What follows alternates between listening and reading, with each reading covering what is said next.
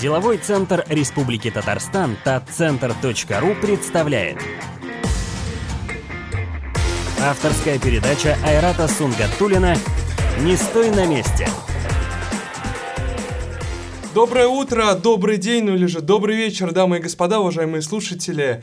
Меня зовут Айрат Сунгатулин, и мы продолжаем серию передачи «Не стой на месте», которая направлена на развитие предпринимательства в Республике Татарстан, ну и в целом России. Сегодня у нас Новый выпуск. Сегодня очень интересный гость, э, SEO, Chief Executive Officer, ну или как простонародье говорят, генеральный директор компании eton.ru, системы автоматизации для корпоративных и государственных секторов, Ефим Климов. Ефим, добрый день. Добрый день, Айрат.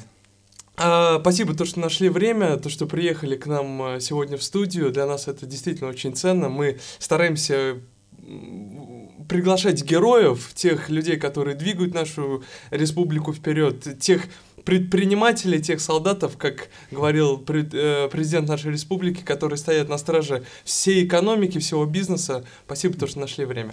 Вам спасибо за приглашение. Ефим, скажите, пожалуйста, вот сразу перейдя к предпринимательству, как вы думаете, предпринимателями становятся или рождаются? Такой сразу сходу вопрос. Э, ну, у меня есть здесь свое мнение. Я глубоко убежден, что э, предпринимателями рождаются. Э, есть определенный набор качеств, которые ну, нельзя приобрести. Я не скажу, что у меня такой огромный опыт, мне всего 32 года, но бизнесом я занимаюсь там, практически с первого курса. И у меня есть свои наблюдения на этот счет, как я уже сказал. Поэтому я считаю, что предприниматель это все-таки в крови. А, расскажите о себе. Вы из Казани. Как пришли в бизнес и а, как вот вы пришли к компании Eton.ru, которая занимается системами автоматизации корпоративных государственных секторов? Такое очень сложное, mm-hmm. судя по всему, серьезное название. Да. Расскажите поподробнее о компании. А, ну, сам а, в Казани я э, живу где-то с 9, с 9 класса, получается, это сколько мне лет там было. А, до этого, у меня отец военный, а, и поэтому до этого мы по разным а, городам нашей огромной страны значит, путешествовали. А, поэтому, ну, я не коренной казанец, так скажем. А, что касается э, того, как я пришел к этому бизнесу, ну, тут путь был довольно-таки так тернистый. Э, первый мой опыт, он был связан вообще с другой отраслью, это общественное питание. Э, и общепитом я занимался, наверное, пять лет, э, прежде чем пришел в IT, но после этого у меня был опыт работы в государственных, в государственной структуре, ну, точнее, в муниципальной службе.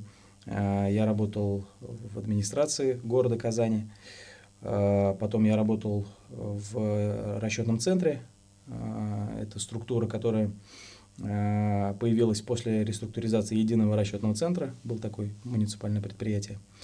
А, и, собственно говоря, там в работе вот у меня возникли потребности, необходимость э, в проведении целого ряда работ по автоматизации.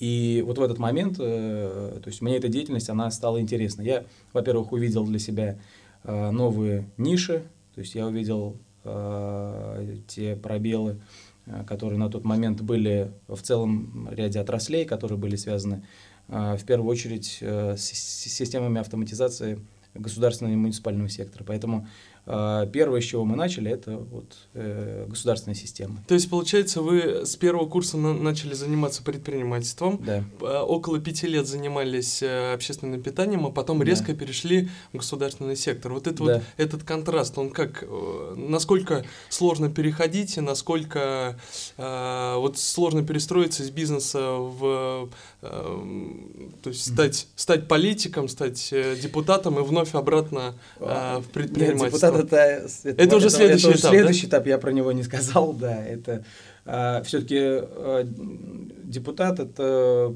так скажем, предста- это работа в представительных органах власти, это больше общественная деятельность.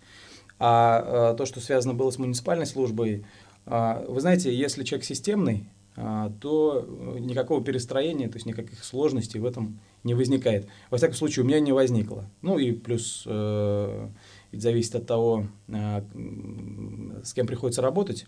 А тут э, я много езжу по России и могу сказать, что а, как в республике наше руководство, так и в городе, оно очень системное, и поэтому как бы людям системным здесь, в принципе, довольно-таки комфортно.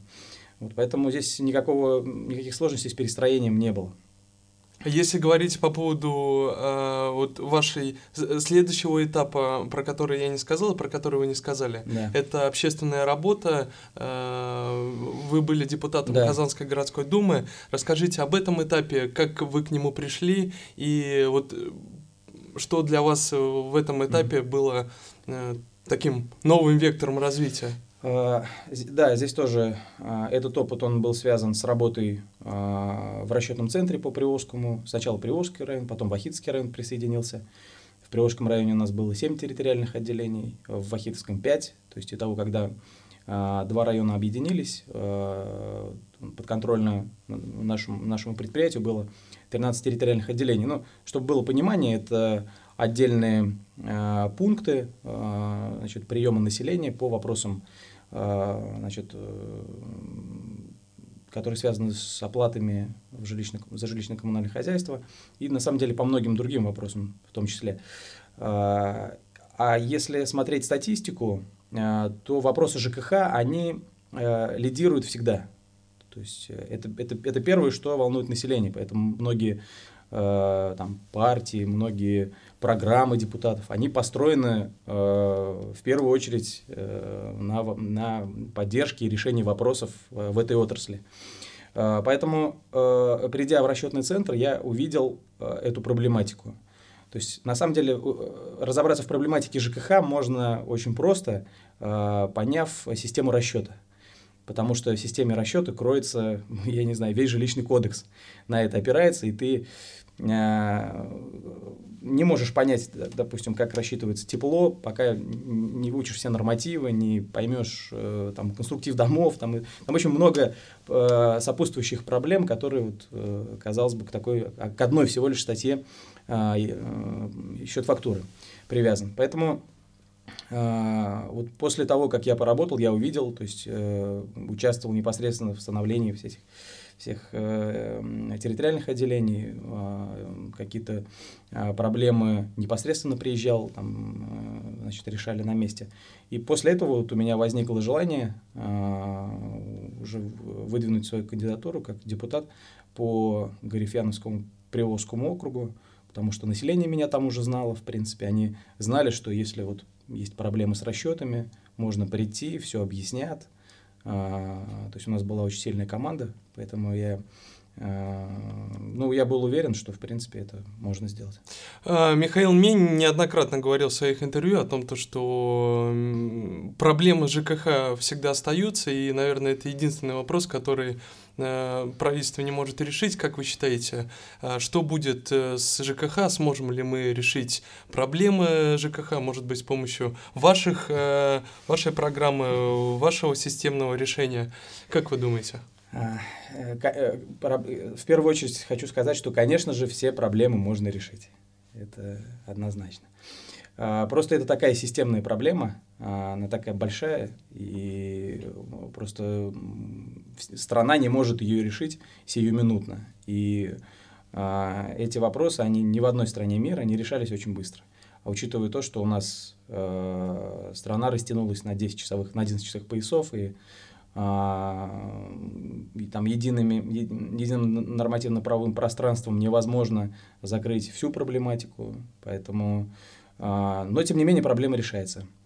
А, что касается программных продуктов, ну, конечно, я всегда говорю, конечно, это, это всего лишь инструмент. Это один из инструментов, который помогает в решении этой проблемы. Отнюдь это не панацея, э, и, то есть нельзя поставить э, какую-то систему там, строительного контроля или систему автоматизации э, платежей капитального ремонта, там, что угодно, и э, чтобы как по мановению волшебной палочки решались какие-то проблемы.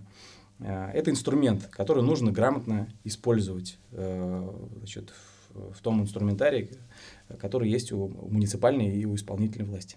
Ефим, скажите, пожалуйста, если говорить про Казанскую городскую думу, вновь вернуться, э, все-таки быть депутатом, э, как-то вот эта деятельность, она помогла в вопросах возможности там, найти э, новые возможности, может быть, лоббирование каких-то интересов компании? Как это вообще вот, ну, то есть это был определенный такой некий фундамент для дальнейших действий? Нет. Или это все-таки разные разные направления? Это, это очень разные направления, нет. Э, ну, это же все-таки а, муниципальный уровень, это уровень а, городского округа города Казани.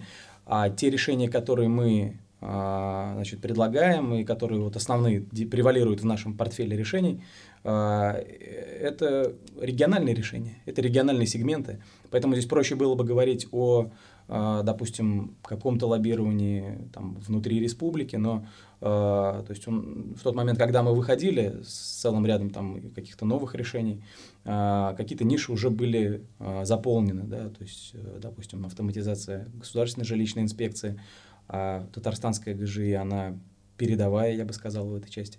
Значит, автоматизация э, расчетов, это единый платежный документ – это тоже в республике уже было очень давно. Это, то, есть, поэтому... то есть республика в этом да. плане на шаг впереди всех. Она, она идет на шаг впереди, да. Ну, понятно, что э, то есть, ничего не стоит на месте, какие-то появляются новые решения и так далее. Но, э, как я уже сказал, на 90% портфель наших решений состоит из э, региональных э, сегментов.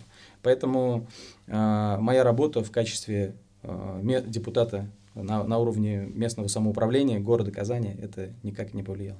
А, сейчас в стране кризис, и многие предприниматели говорят о кризисе. Как вы считаете, вот эта кризисная ситуация, она является неким э, вектором для возможности, нек, некой возможности для того, чтобы стартануть предпринимателям или тем людям, которые хотят сделать первый шаг. Как вы считаете, это некая возможность для того, чтобы сделать первый шаг в бизнесе, или это все-таки какой-то миф и некие слова? Да, безусловно, я считаю, что это, что сейчас огромная возможность. Я вспоминаю себя 20-летнего а, и просто вспоминаю, с какими проблемами приходилось сталкиваться тогда и какие сейчас есть институты по поддержке предпринимательства, по поддержке совершенно просто юных начинающих предпринимателей. А, поэтому есть все возможности, и э, то, что сейчас происходит у нас э, вот по вопросам импортозамещения, да, уже притчи во языцах, уже как бы везде это по всем средствам массовой информации об этом твердят. А, я могу сказать за ту отрасль, в которой я работаю, для разработчиков программного обеспечения – а, это однозначно плюс. А, то есть по целому ряду а, параметров. Да? Ну, те программные решения, которые мы производим, они связаны с э, системами управления базами данных. Я просто один сейчас небольшой пример приведу, mm-hmm. чтобы было понятно. И в России на данный момент 80, от, я, я, я так оцениваю, от 80 до 90 процентов крупного корпоративного сегмента а, систем управления базами данных занят проприетарными а, программными продуктами компаний SAP, Oracle, Microsoft и прочие. А, то есть это ниша, а, где можно работать, а, а крупный корпоративный сегмент, просто у вас должно быть понимание, да, то есть он Э, это одна компания «Газпром», она потребляет э, программных продуктов данного класса на миллиарды рублей в год. Это только одна, это только одна компания, а их список там возьмите топ-100. То есть это огромный рынок. Э, понятно, что это, это конечно, ну, нельзя взять, прийти и сказать, сейчас э, я буду конкурировать с немецкой компанией, которая уже 50 лет производит э, систему управления базами данных, и тут уже собаку съела. А, но, тем не менее, к этому можно маленькими шагами подбираться. То есть никто же не говорит, что сразу заходить на все объемы. Каких-то отдельных частях. Если говорить про компанию etanru.ru, э, ваши сотрудники, ваши разработчики, они находятся э, по России или сконцентрированы сейчас в одном месте? Вот насколько я знаю, сейчас активно все интегрируются в Иннополис. Вы участвуете в Иннополисе, да. мы так плавно переходим да. к тематике Иннополиса. И вот как, как, как устроена работа? Всем интересно, как же работает, как, как работает внутри компании? А, разработчики у нас находятся все в Казани. А, раньше мы находились в IT-парке, мы были одним из первых резидентов IT-парка. Мы, э, то есть, когда я первый раз услышал о том, что объявляется конкурс, мы э, в тот же день подали заявку и подали документы. А, и я помню еще IT-парк, когда то есть он вообще пустовал, и там было несколько резидентов. Вот это одним из первых были мы. Но э, в тот момент мы рассчитывали на небольшой офис, и поэтому у нас было там порядка 10 разработчиков – со временем э, компания стала расширяться, э, и, то есть мы ее уплотнили очень сильно, весь административный персонал э, перели в другое место, потому что не было возможности просто взять и расширить офис в эти парке. Ну, потому что это, это связано с Минзем имуществом, то есть это нужно ежегодно проводить конкурс и так далее. То есть нельзя взять и ежемесячно, там, на следующий месяц, чтобы тебе увеличили площади. Что касается Наполиса, да, здесь то же самое. Я с самого начала верил в этот проект. А, мы были одними из первых компаний, которые а, подали заявку, стали резидентом а, особой экономической зоны. Я встречался с Игорем Носовым еще в момент того, как только готовились какие-то основные соглашения между компаниями, соглашения о намерениях, я имею в виду. И мы были даже инициаторами подписать такое соглашение о намерениях. Поэтому но э, сейчас, насколько я, насколько вот я знаю, э, там буквально вчера вот мне докладывали, что я думаю, в течение месяца можно будет уже начинать какую-то работу по переезду, возможно. В Иннополисе у нас есть, опять-таки, мы пока взяли небольшой офис, значит, мы разместим там лабораторию, и там какую-то часть программистов туда переведем. Вы знаете, я вот в Иннополисе ни разу не был, но все время ходят, ну, как бы и разговоры, и невероятное количество информации. Действительно ли там сейчас э, есть вся инфраструктура для того, чтобы, вот, например, разработчику какого-то программного обеспечения из Санкт-Петербурга взять э, все свои вещи, собрать всю команду и приехать в Иннополис и спокойно жить? Или все-таки это еще развивающаяся структура, и там это там грубо говоря, площадка будет работать там, через год, например?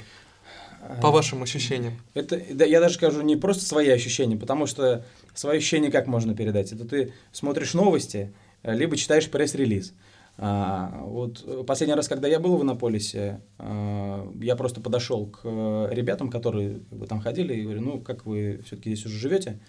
А, они говорят, да, живем. А, ну, естественно, сразу же, когда переезжаешь, сразу же возникает целая масса житейских потребностей. Я говорю, как вот с этими потребностями? То есть они удовлетворяются, да. А, и есть как там досуг провести, и магазин открылся. Ну, самые, самые вот первые такие вот вещи, самые первые шаги. И все, в принципе, нравится. То есть, и вот эти ребята, они уже на тот момент жили месяц. То есть уже благоустроились. Поэтому я думаю, что могут переезжать ребята совершенно спокойно. Это было месяц назад. Вот мы этот как, как, как вы думаете, вот город Иннополис свою, вот, э, в своей картинке, той, которую презентует и э, средства массовой информации, и президент, вот эта вся большая картинка с невероятным э, количеством построений, как вы думаете, вот это, на, на эту мощность когда выйдут?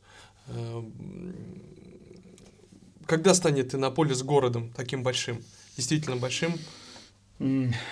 Как ну, заявленная мощность, э, насколько я помню, 250 тысяч а, проживающих.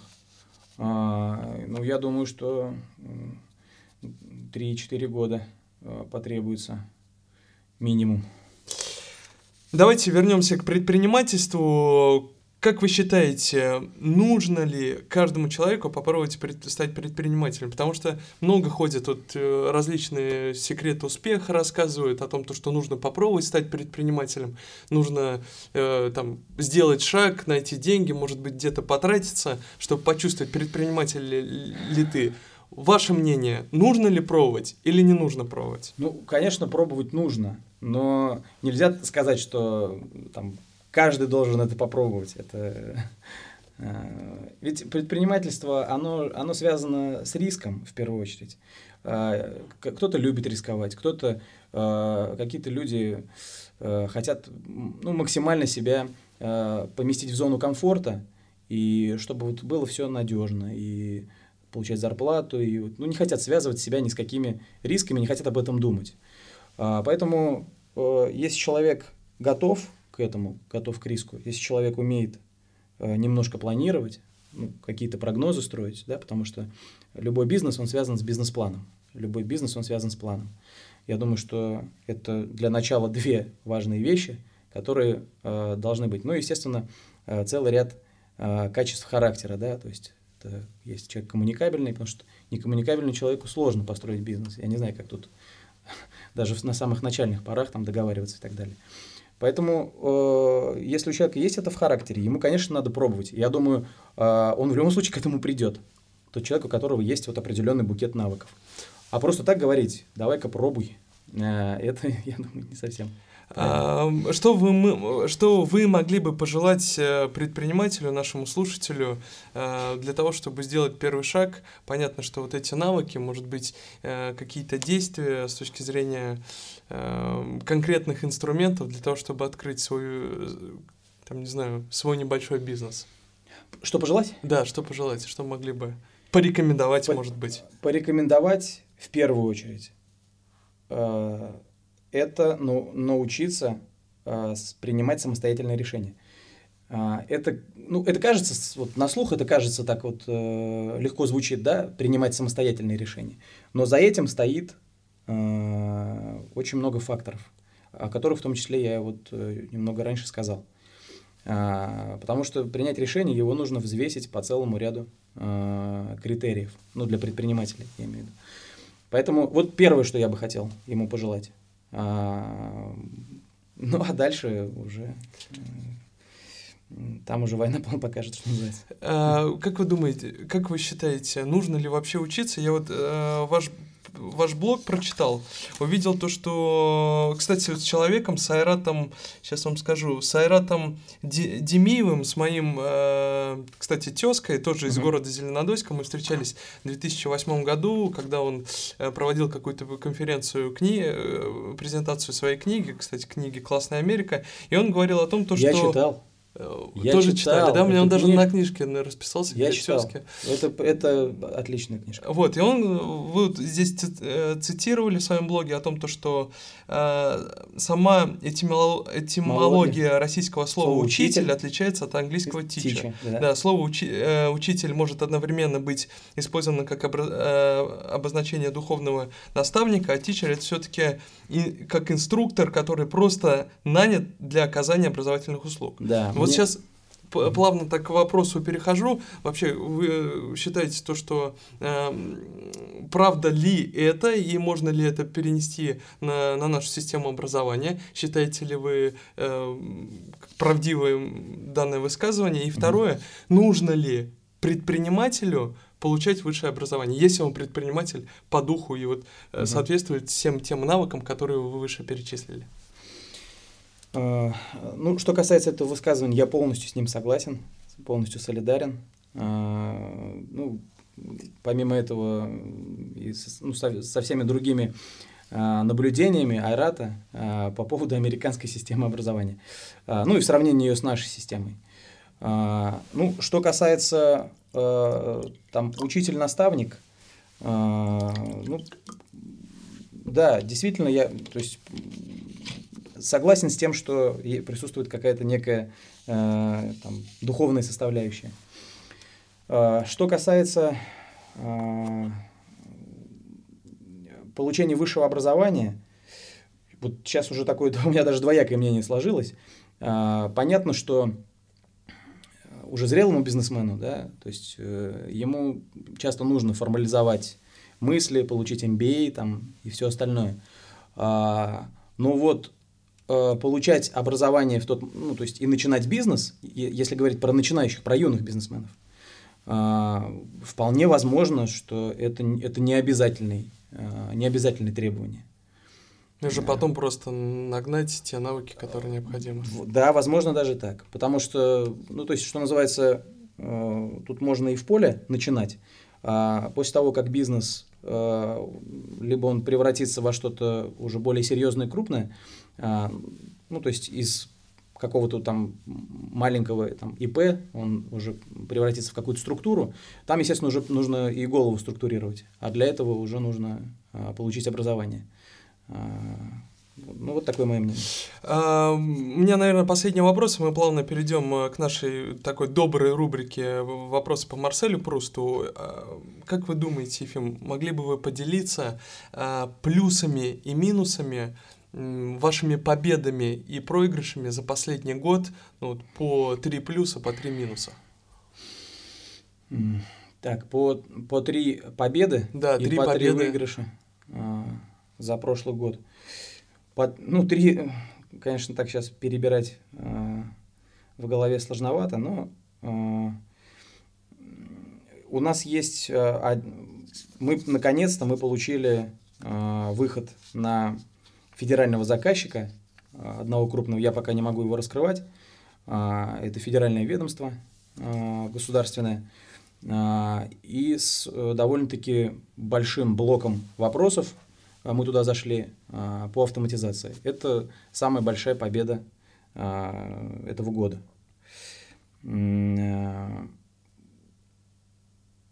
Что касается поражений, ну, тоже это связано с, э, тоже связано с нашей работой. А, здесь я уже могу сказать, а, на самом деле, мы а, значит, с одним нашим конкурентом, тоже из Казани, значит, боролись за конкурс по автоматизации чемпионата мира по футболу. То есть это система мониторинга строительных объектов, очень большой контракт по меркам даже нашей отрасли. Но вот это было поражение наше. Поэтому я по три не буду, вот, но по основному такому сказал. Дорогие друзья, я хотел бы сказать то, что партнерами нашей передачи является деловой центр tatcenter.ru, также наши друзья из uh, Rocket Records. Uh, мы сегодня записываем uh, в этой прекрасной студии. Ну что ж, у нас, кстати, у нас еще есть наши добрые партнеры. Это фабрика предпринимательства, пожалуй, лучшая площадка для реализации ваших офлайн идей. Мы плавно переходим к вопросам по Марселю просто. На эти вопросы нужно отвечать максимально э, коротко и максимально э, быстро. Ефим, вы готовы? Да. Ваша самая характерная черта? Упрямство. Качество, которое вы больше всего цените в мужчине. Сила воли. Качество, которое вы больше всего цените в женщине. Э, откро... Откровенность. Что вы больше всего цените в ваших друзьях?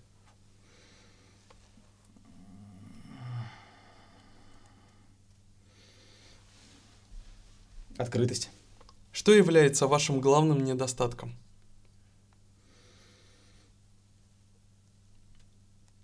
Чувство лени.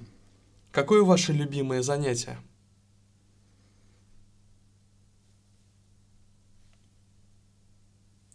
Самопознание. Какова ваша мечта о счастье?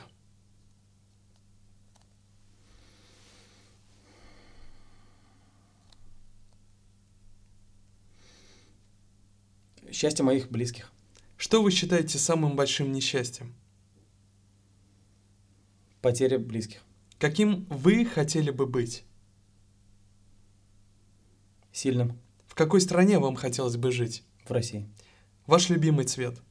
Черный. Ваш любимый цветок? Роза. Ваша любимая птица? Орел. Ваши любимые писатели? Лермонтов. Ваши любимые поэты? Пушкин Есенин. Любимый литературный герой? Григорий Александрович Печорин. Любимые герои в реальной жизни?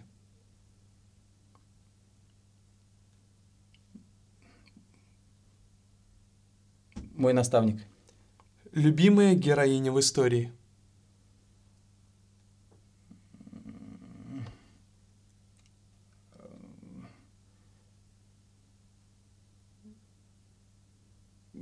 Екатерина II. Любимые имена?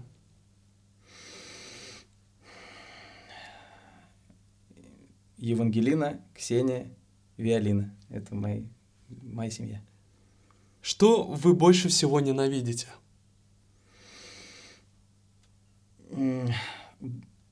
Глупость.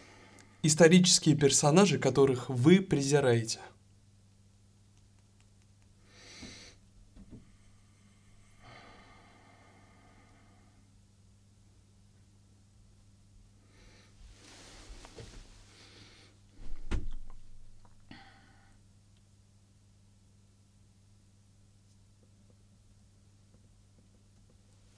Ну, пусть будет Грушницкий из «Героя нашего времени». Реформа, которую вы цените особенно высоко.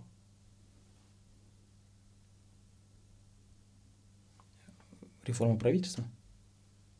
Ва- Любая реформа. э, Любая реформа.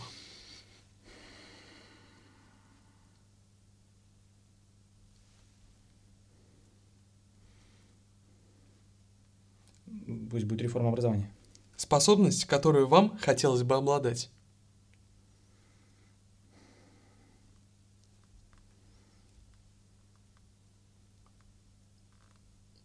Очень быстро получать знания. Ваше состояние духа в настоящий момент. Приподнятое. Как вы хотели бы умереть.